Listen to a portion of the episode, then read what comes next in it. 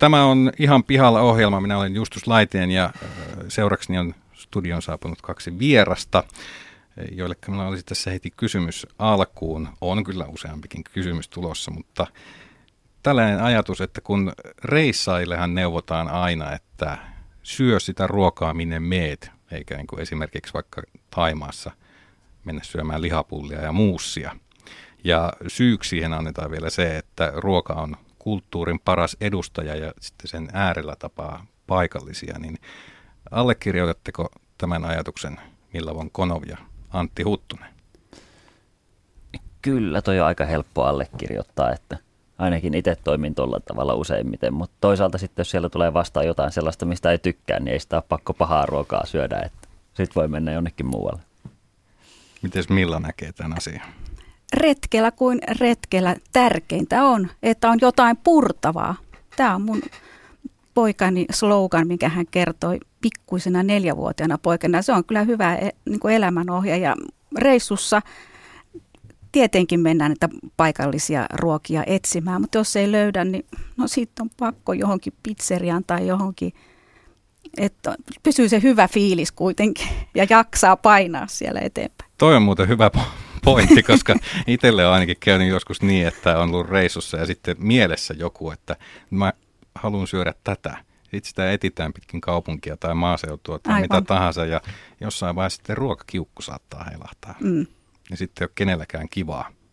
Tähän ei ole, siis musta tätä kuulee aika usein, just tätä puhutaan, että, että suomalaisille varsinkin, että se lihapulla ja muu sitä mennään syömään sinne Kanariasaarille tai johonkin, niin tähän ei todellakaan mikään suomalaisten helmasynti itse asiassa tietojeni mukaan aikana hotellissa työskenteleen tiedän, että suurin hotellipalojen tai ainakin hälytysten syy on se, että jotkut kokkaa hotellihuoneessa. Ai, ai. Koska omat ruoat on raahattu mukaan. Kuulostaa todella pahalta. Kyllä, ja esimerkiksi aasialaisilla toi näkyy ihan siinä käyttäytymisessä tai siinä, miten hotellit valitaan, että jos siellä on sellainen ruokalista, mistä löytyy sitä paikallista, tai siis aasialaista tai paikallista ruokaa, niin sinne mennään mieluummin, että sitä halutaan syödä ainakin silloin tällöin. Niin Lapin kansa itse asiassa on esimerkiksi kirjoittanut tästä asiasta ihan hyvän artikkelin, että nuudelia pitää saada minnekä tahansa sitten menetkin. Kyllä. Kyllä vain. Ei nyt pidetä enempää ihmiksi, ihmisiä jännityksessä, että ketä täällä on vieraana, vaikka nimet on toki kerrottukin jo, mutta Milla von Konov, sä oot palkittu valokuvaaja monille valtamedioille ja, ja kuvannut ruoka- ja lastenkirjoja. Valokuvaus voisi sanoa, että on sun niin kuin, leipähomma. Kyllä, joo. Mä oon taideteollisesta valmistunut valokuvaaja, taiteenmaisteri, mutta mä olen siis kuvajournalisti ja tehnyt, tehnyt eri medioille myös juttuja – koko ikäni ja kuvannut niin kuin tarinallisesti kuvannut asioita. Sen takia että tämäkin tämä ret, ruokaretki, mitä nyt tehdään, niin on hyvin niin kuin visuaalisesti painottunut. Ja Antti Huttunen, sut tunnetaan muun muassa Metsien kätkemä sarjasta ykköseltä. Ja olet tietokirjailija, yrittäjä ja blokkaaja ja Suomen suurimman eräilysivuston retkipaikka.fi perustaja en nyt sano sitä eräilysivusto, että retkeilysivusto tai ulkoilusivusto voisi olla parempi. Että varsinaisesti sitä eräilyä siellä on vähemmässä määrin, mutta ulkona liikkuminen ja luonnossa liikkuminen on sellainen teema, mikä nitoo sen kaiken sitten siinä yhteen. Muut meni oikein. Muut meni täysin oikein. ja sen lisäksi sitten, mitä muuta sattuu aina keksimään ja huvittamaan, että kun on sellainen, että ei osaa sanoa ei, niin löytää itsensä aina vaikka mistä tilanteista. Joo, tuttua, tuttua osastoa. Te olette täällä siis ruokaretki.fi yhteisöblogin tiimoilta. Minä Kyllä. teidät tänne kutsuin juttelemaan toki monesta eri asiasta. Milla sanoit tuossa Anna Puun kappaleen aikana, että kun voisi sanoa, että tähdet oli oikeassa asennossa, kun te kohtasitte tämän projektin tiimoilta? Kyllä. Tapasimme tuossa puolitoista vuotta sitten minä ja Antti Huttunen. Huttunen ja tota, olin puhunut Sari Selkälän kanssa, joka on nyt tässä kolmas tässä meidän perustajista, tämä ruokaretki.fiin perustajista, niin että laitettaisiin tämmöinen sivusto pystyyn ja ei me päästy pitemmälle, mutta sitten tavattiin Antti ja sitten lähti niin kuin rullaamaan tämä homma eteenpäin, että, että se niin kuin, Antti oli miettinyt hyvin samantapaisia asioita ja kaikki palaset jotenkin loksahti kohdalle. Joo, se taisi olla toissa kesänä. Mä muistan, muistan sen päivän. Se oli kesäkuun puolella vielä. Olin nostanut just ensimmäiset mansikat sinä kesänä. Ja sitten jostain tuli mieleen, että nyt pitää soittaa Sarille. En muista, mikä se varsinainen asia oli, mutta siinä tuli Ei mansikoista. Saatto liittyä mansikoihin. Taisi jostain ne Veikkolasta justiinsa. Ja siitä tuli tämä assosiaatio. Mutta niin tai näin soitin Sarille ja tuli puheeksi, että pitäisi muuten tehdä tällainen ruokasivusto samalla tavalla, samantyyppinen kuin retkipaikka käyttää sitä samaa logiikkaa siinä taustalla. Ja sitten Sari sanoi, että hän just puhuu tuon Millan kanssa ihan samanlaisesta asiasta, että pitäisikö nähdä. Eli siinä oli tämmöinen Great Minds tyyppinen ratkaisu. Samaa asiaa olette omilla tahoillanne pohtineet ja siitä se sitten lähti. Kyllä. Joo. Mä olin itse asiassa pohtinut sitä jo vuodelta, vuodesta 2000, jolloin oli tämmöinen somen kivikausi. Eihän silloin, oliko silloin muuten somea ollenkaan.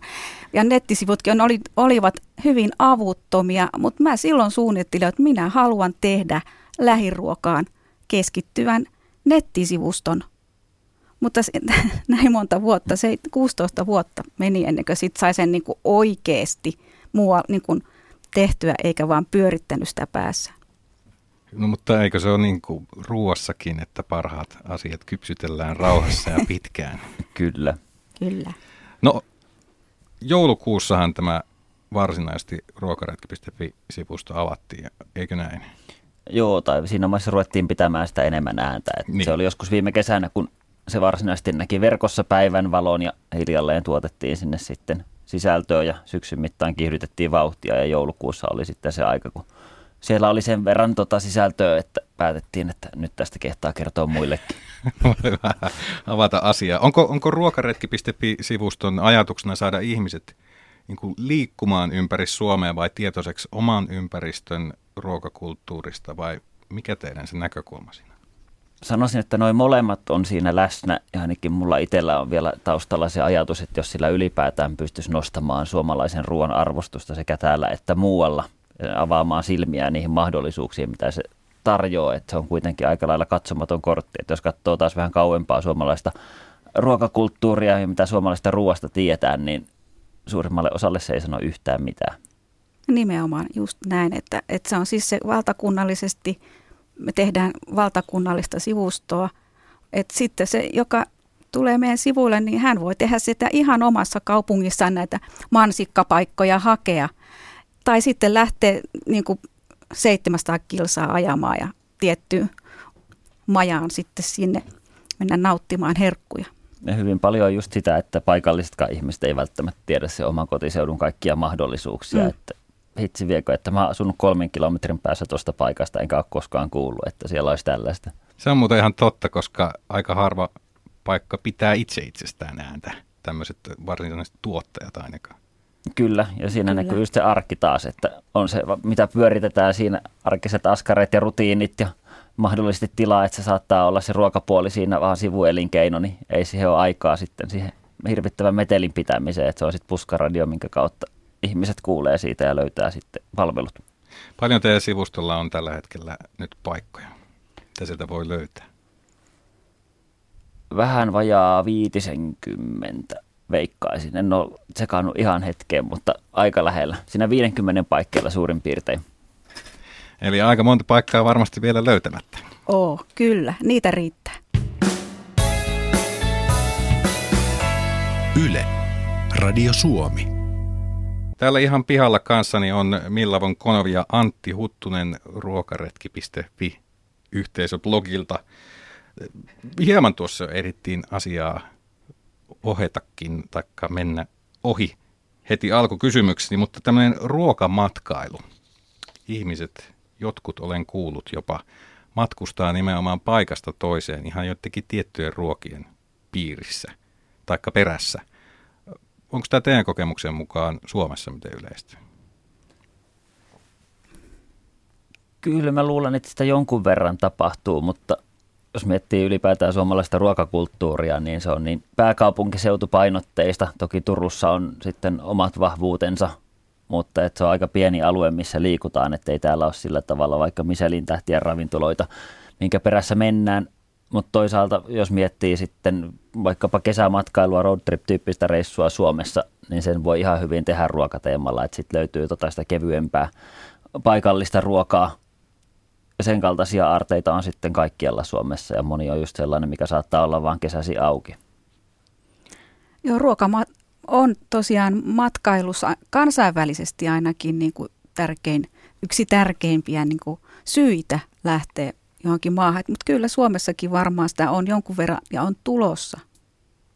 Ja mulla ainakin itsellä on siis joka kesä yksi tällainen ruokaperusteinen matka, mikä täytyy tehdä. Että tuolla on Etelä-Konneveden kansallispuiston kupeessa yksi kievari, missä on mun mielestä Suomen parhaat hampurilaiset, niin sinne täytyy vartavasti sitten aina reissata kerran kesässä syömään sellaiset. Eli se on se yksi, yksi sama paikka.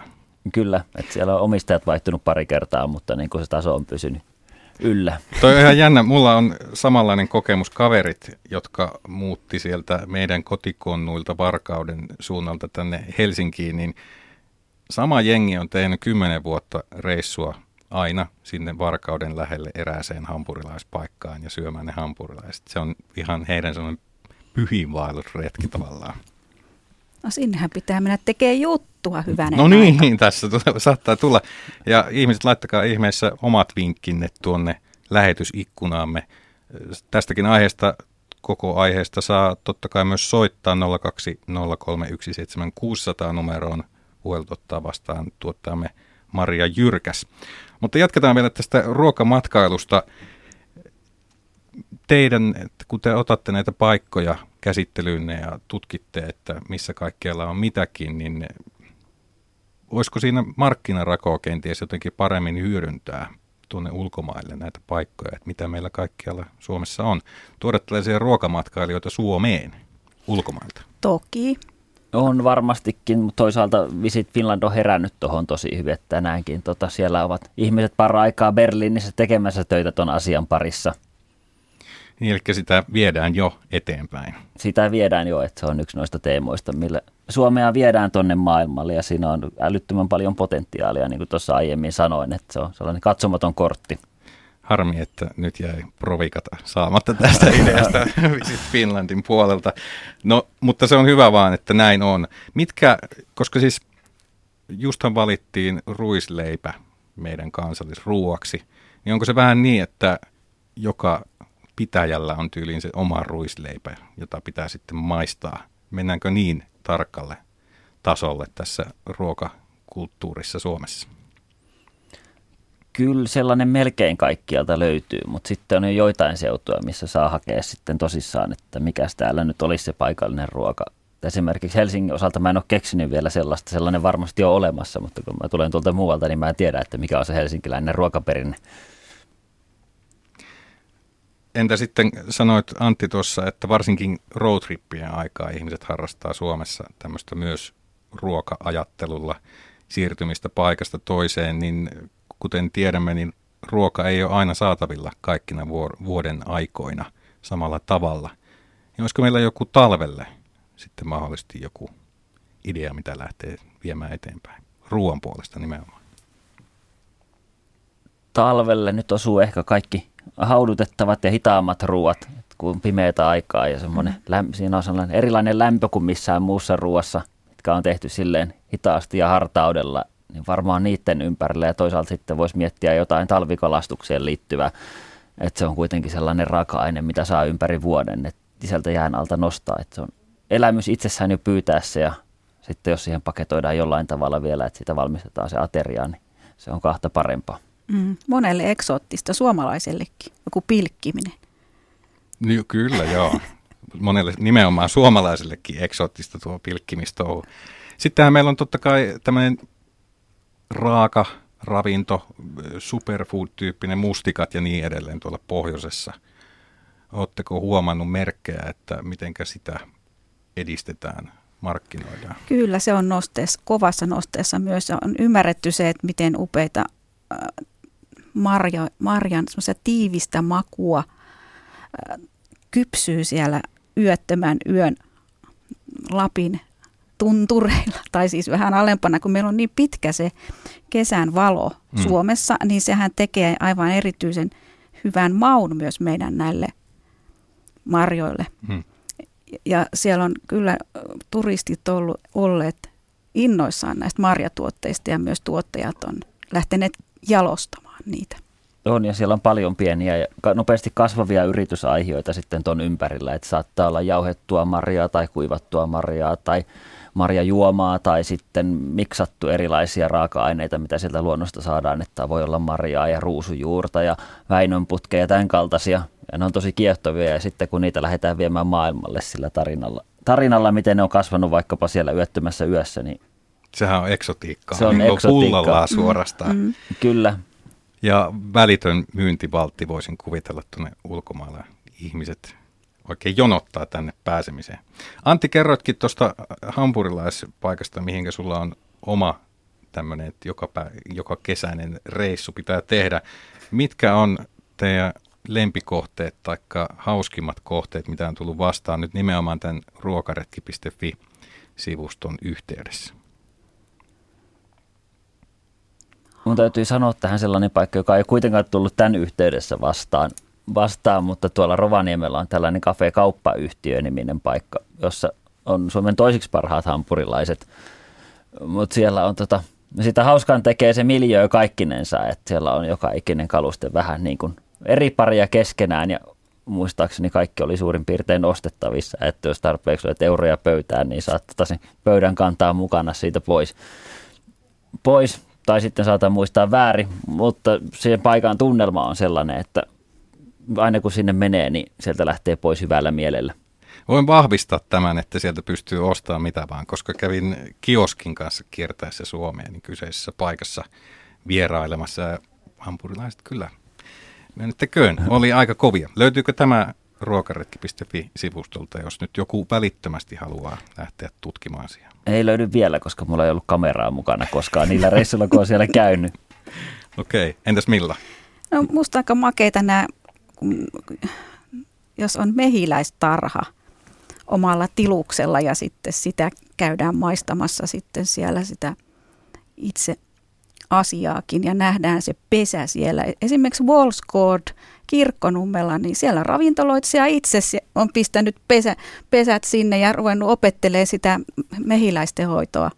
Niin kyllähän siinä tulee niin, kuin niin hyvä fiilis, kun käy vähän kattelemassa siinä valkoisessa kaavussa sitä pesää ensin ja sitten menee ravintolaan syömään sen jälkeen. Se on niin kuin elämys kokonaisvaltainen elämys. Kyllä ja ylipäätään kaikki tuollaiset, missä siellä on sitten se yrittäjä tai paikan pyörittäjä, mahtava persoonallisuus, niin on sellaisia, mitkä jää mieleen. Että se on vielä kahta hienompi kokemus, kun siellä on sitä hyvää, autenttista ruokaa, mutta sitten kohtaa ihmisen, joka jää pysyvästi mieleen. Tuo elämys ruoan yhteydessä ja sen merkitys, niin siihen kyllä ihan varmasti vielä palataan tässä näin lähet, lähetyksessä. Tästä vielä kiertämisestä ja näistä kohteista haluaisin kysyä, että voitteko paljastaa teidän salaisuuden, miten te keräätte tietoa uusista kohteista, miten te saatte tietoa niistä? Toinen on siis ihan tämä klassinen armoton googlaaminen. Sillä löytyy sitten kaikkea mahdollista. Voi olla tuota erinäisiä ruokahankeselvityksiä tai muuta vastaavaa, mistä sitten plärää, että olisiko tällä seudulla jotain. Tai sitten voi olla kokoavia sivustoja, esimerkiksi mehiläistarhureilla ja hunajan tuottajilla on tota oma portaalinsa, mistä pystyy vähän lunttaamaan, että mitä sieltä löytyy. Mutta kyllä kaikista paras on sitten puskaradio, tuttavien kautta tulee niitä vinkkejä, että sinne kannattaa mennä, että siellä on jotain poikkeuksellista. Ja se on vielä hyvä siinä mielessä, silloin se on kertaalleen tsekattua se tieto, että jos joku sitä suosittelee, niin se on jollain tavalla tehnyt vaikutuksen. Joo, meillähän sateilee vinkkejä, että kyllähän mese soi. Enemmän kuin eitte kiertää perässä. Kyllä, toistaiseksi ainakin näin. Yle, Radio Suomi. Antti Huttunen ja Milla von Kono ruokaretki.fi-sivustolta. Onko toi kiertäminen paikkojen perässä ja blokkaaminen, niin onko ne vähän semmoisia niin elämäntapa asioita? Kyllä, tuolla tavalla voisi sanoa. Ainakin mulle retkipaikan kanssa jo alkuun oli selkeä tavoite silloin, että vähintään yksi päivä viikossa pitää päästä käymään jossain. Nyt se on toteutunut sitten ja siitä on tullut tietyllä tapaa elämän, osa elämää. Joo, innostunut täytyy olla, jos, jos blokkaa ylipäänsä Se, sehän niin kuin huokuu kaikesta siinä, siinä blog, blogikirjoituksessa ja kuvissa, että onko se siitä kiinnostunut todella. Siinä on sellainen löytämisen riemu läsnä, että pääsee aina uusiin paikkoihin ja sitten kertomaan niistä ihmisille. Että se on ehkä siinä blogaamisessa se kaikkein paras, mikä itse innostaa. Kun te, to, nimenomaan tuo intohimo ja oma kiinnostus pitää olla läsnä, niin kuinka paljon sitten, kun te rupeatte ajattelemaan sitä blogia, minkä te siitä teette, niin ajattelette sitä omasta lä- lähtökulmastanne vai seuraajan? Miten se menee? Vai onko sillä väliä loppujen lopuksi? Ne menee aika lailla limittäin, mutta kyllä se niin kuin vahvasti pohjautuu siihen omaan kokemukseen, että jos puhutaan blogimaisesta ilmaisusta, niin silloin on tärkeää, että se oma persona näkyy siinä ja laitetaan likoon ja ihmiset tietää mitä odottaa, että mistä se Antti esimerkiksi tykkää, tykkää että en mä voi ruveta kirjoittamaan jostain sellaisesta, joka ei puhuttele mua henkilökohtaisesti. Ja sen takia ne ihmiset seuraa esimerkiksi sinun kirjoituksia, että ne, tie, ne, niillä on ne tietää, että sinun halut, mielihalut ja, ja mistä sinä tykkäät, niin sitten tietää, että sieltä saa juuri tällaista tietoa. Kyllä, että jos ne menee yksin ja sitten jos ei mene yksin, niin sitten tietää, että kannattaa lukea jonkun muun juttu, joku Antti. Aivan. Kyllä omalla intohimolla pitää, pitää tota, siihen, sinne kohteeseen mennä ja jos ei sitä oikein innostu, niin sittenhän se saattaa jopa jäädä tekemättä. Että kyllähän me, meidän kriteereinä on näissä ruokaretken jutuissa, että me itse innostutaan niistä ja, ja voisimme niitä jopa suositella muillekin. Niin, eli te ette ole vaan listaamassa yksinkertaisesti paikkoja Suomessa, missä on mitäkin, vaan niissä pitää olla teille jotain. Näin. Kyllä, meille tai jollekin muulle meidän kirjoittajista, ketä tuossa verkostossa on. Että se on se henkilökohtainen suositus, minkä jokainen sillä omalla nimellään antaa, niin siellä kaiken takana. Onko teillä on kuusi, montako blokkaa teillä on tällä hetkellä siinä mukana? Se on sellainen kuudesta kymmeneen, että on niin kuin ne, jotka on jo kirjoittanut jotain ja ne, jotka jossain vaiheessa ainakin aikoo kirjoittaa jotain, että katsotaan minkä verran aktivoituu. Mutta se on sellainen, että se porukka saa kasvaa hiljalleen, että sitä mukaan kun ihmiset innostuu ja kysyy, että pääsisikö tuohon mukaan, niin mielellään toivotaan tervetulleeksi. Blogaamiseen ja sellaiseen kuuluu usein tietenkin myös sen kirjoittamisen lisäksi tämä visuaalinen puoli. Millä varmaan valokuvaana varsinkin sä katot maailmaa vähän erilaisten linssien läpi kuin me muut. No kyllä, esteettisyys on, visuaalisuus on todella tärkeä osa ruokaa.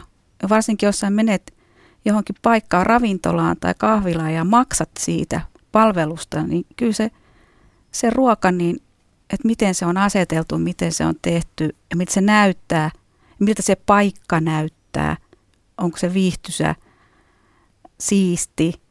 Kaikki vaikuttaa siihen elämykseen, että, että semmoinen niin kuin jotenkin räkästy ruoka, joku tyyli roiskeläppä, mikä on, se, on tota, niin, tämä yksi tämmöinen oikein klassikko, ka- klassikko kauhistuksen kananhäkki, niin, niin siinähän se, se ei niin kuin toimi sit silleen semmoisena visuaalisena elämyksenä. Ja siitä päästäänkin siihen, että ruoka, sitä myöskin tässä vähän aikaisemmin mainittiin tässä, että ruoka, se pitäisi olla sellainen kokonaisuus, elämys jopa. Sitäkö teillä haetaan tässä teidän blogissa?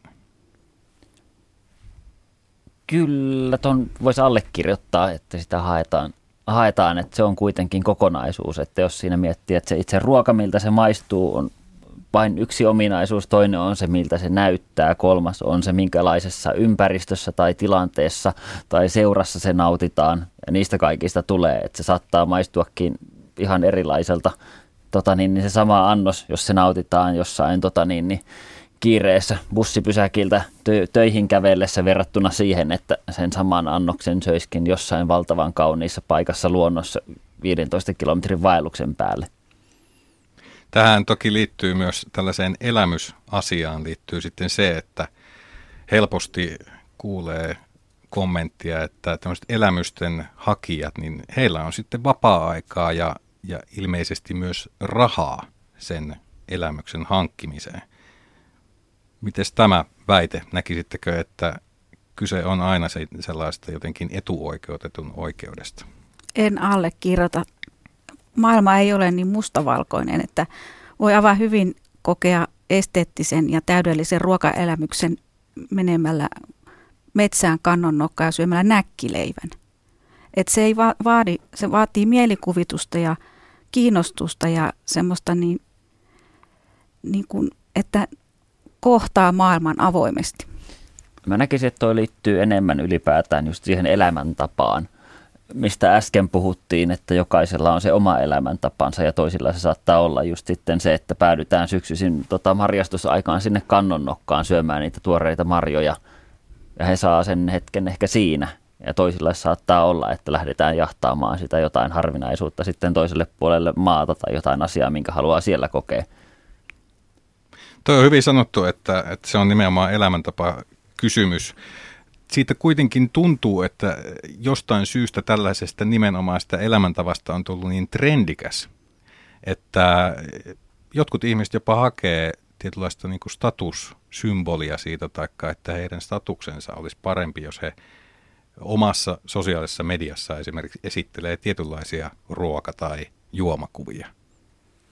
Kyllä, että se liittyy just tuohon ehkä yhteisöllisyyteen ja toisaalta sitten hyväksynnän hakemiseen ja erottautumiseen sitten, että ei välttämättä tietoisesti, että minä olen parempi ihminen, mutta kertoo ainakin, että minä olen tällainen ihminen, että syön tämän näköistä ruokaa ja käyn tällaisissa paikoissa.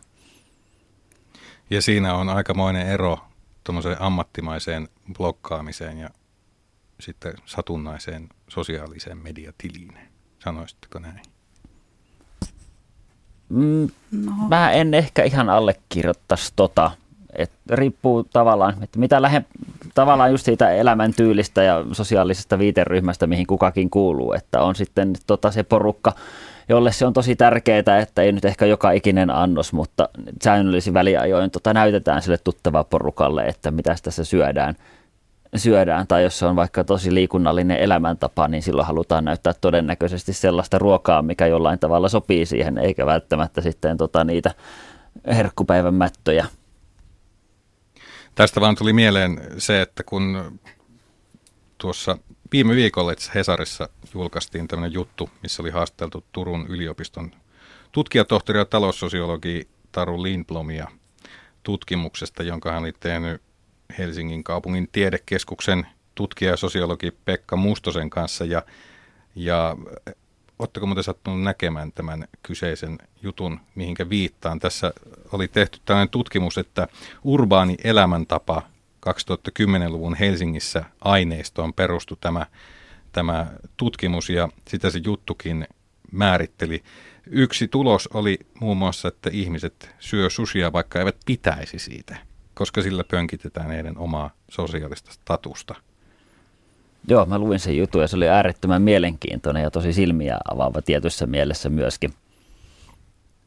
Myöskin ja tota, sitä kautta rupesin miettimään, että miten paljon esimerkiksi se tuttava porukka tai ihmiset, jota näkee arjessa ympärillä, vaikuttaa loppujen lopuksi siihen, että mitä syödään. Että on ehkä helpompi ottaa sit sitä samaa kuin muutkin, kuin olla erilainen siinä, että sanoo, että mä en tykkää tästä susista – niin. Mm, niin, se on sosiaalinen juttu ja sopii just, että se on tehty se tutkimus Helsingissä ja että tulokset ovat tuollaisia.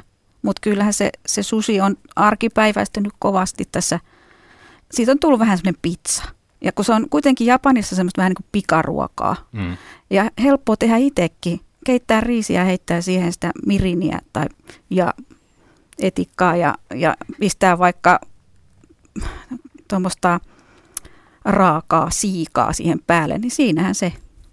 Joo, mutta sitten on kuitenkin tämä porukka taas, joka on tosi, ajattelee, en mä tiedä onko elitisti oikea sana sille, mutta että on vain niin harvoja niitä oikeita susipaikkoja, että sitten on niin kuin nämä muut bulkkipaikat, mutta se ei ole mitään oikeita susia, mitä sieltä saa, että sitten on ne muutama paikka tai niitä ei ole Suomessa, että pitää mennä jonnekin muualle, mistä saa sitä oikeita susia.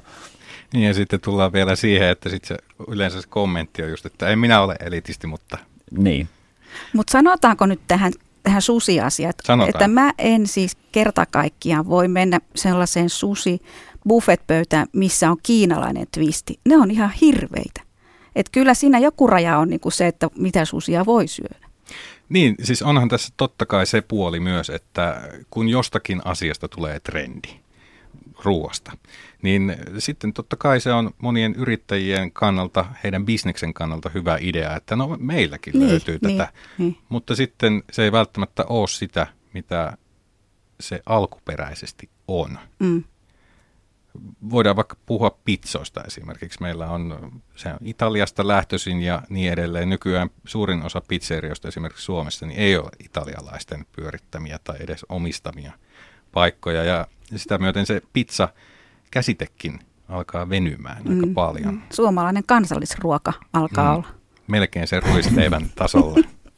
Mutta toi pizza esimerkiksi on hyvä toi esimerkki siitä taas, miten ruokakulttuuri elää ja kehittyy jatkuvasti, että ei ole sitä yhtä oikeaa tapaa, että tämä on se oikea pizza ja se on näin maailman tappiin, vaan se kehittyy eri puolilla maailmaa omaan suuntaansa ja siitä on mm. tullut jotain suomalaisempaa siitä suomalaisesta pizzasta kuin mitä se alkuperäinen italialainen versio aiheesta oli.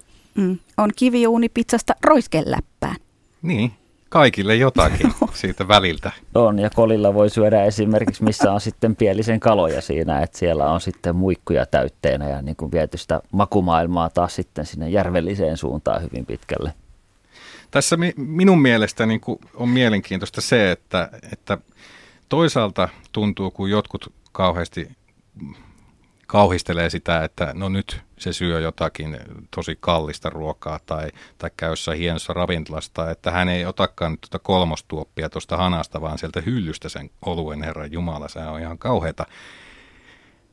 Väistämättä siitä tulee vähän semmoinen olo, että, että se olisi tämmöistä niin kuin kateellisuutta sitten näitä kohtaa, jotka ha- tietää, mitä ne haluaa. Jotain tietynlaista. Niin on se jonkinlaista sivistystä myös, että on kiinnostunut ruoasta ja juomista ja on matkustanut, niin silloin on jo tutustunut niin kuin laajempaan kirjoon. Et se, kyllä se sillä lailla erottelee ihmisiä. Ja ehkä sitä toisesta näkökulmasta on myös sitä, että nähdään, että tuossa on nyt sitä toista porukkaa, joka haluaa tuolla valinnallaan tehdä jollain tavalla eron meihin tavallisiin – niin, varmasti myös tässä sekoittuu monta asiaa, just se sosiaalinen aspekti, että kun on niitä ihmisiä, jotka esittelee tai heillä on joku juoma tai ruoka siinä kuvassa sillä, että he haluavat tämmöistä statussymboliikkaa tai omaa statustaan nostaa.